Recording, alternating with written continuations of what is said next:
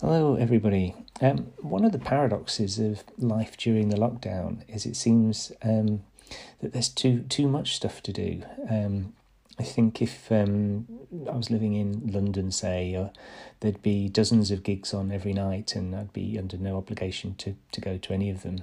Um, but why do I feel like if there are live streams and um, things to things to do online that, uh, that I should be going to them. I don't necessarily have to do everything. Um, one thing we've been doing, our, our, sort of box set binge, is rewatching Buffy the Vampire Slayer.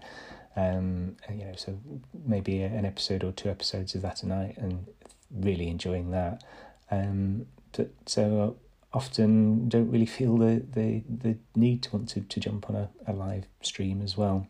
Um, but anyway, I have enjoyed some some things that have been uh, people have been doing. Some of the bands have been doing lockdown sessions where they they're recording uh, a live track um, and then stitching it together. One of the best ones of these that I've seen recently, or there's been a, a couple of them from a band called Riding the Low. Uh, now this is um, the project from um, the actor Paddy Considine, um, and he really does put everything into it. He's got a great great band with him, um, and they really uh, kick out some banging tunes. Um, so I'm going to put a clip from their latest one, which is a, a, version of Heed. I think I posted the link to the video, but if you if you missed that, go and have a look for for Riding the Low on YouTube. Um, and if you like that, then go and check out some more of their music as well. They're a, a, a great band.